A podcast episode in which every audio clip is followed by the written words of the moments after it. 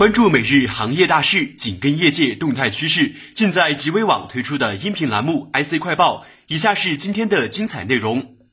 万众瞩目的科创板开市一年多以来，得到了众多优秀的半导体企业的青睐。目前已有包括中芯国际、中微公司、沪硅产业在内的二十多家半导体企业成功登陆科创板。在目前正冲刺科创板上市的数百家企业中，也不乏拥有核心技术并打破国外垄断、成功实现进口替代的明星企业。今日成功登陆科创板的 MEMS 传感器芯片龙头企业闽芯股份便是其中之一。闽芯股份是一家以 MEMS 传感器研发与销售为主的半导体芯片设计公司，可以说闽芯股份是中国 MEMS 第一股。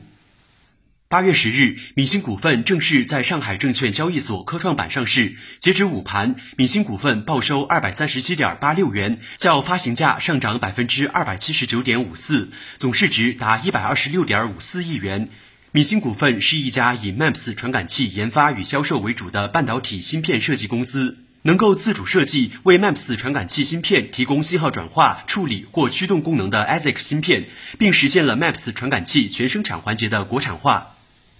八月十日，紫光集团引入一位半导体行业高管，原泛林集团副总裁兼中国区总经理刘二壮博士正式加入紫光集团，担任紫光集团执行副总裁。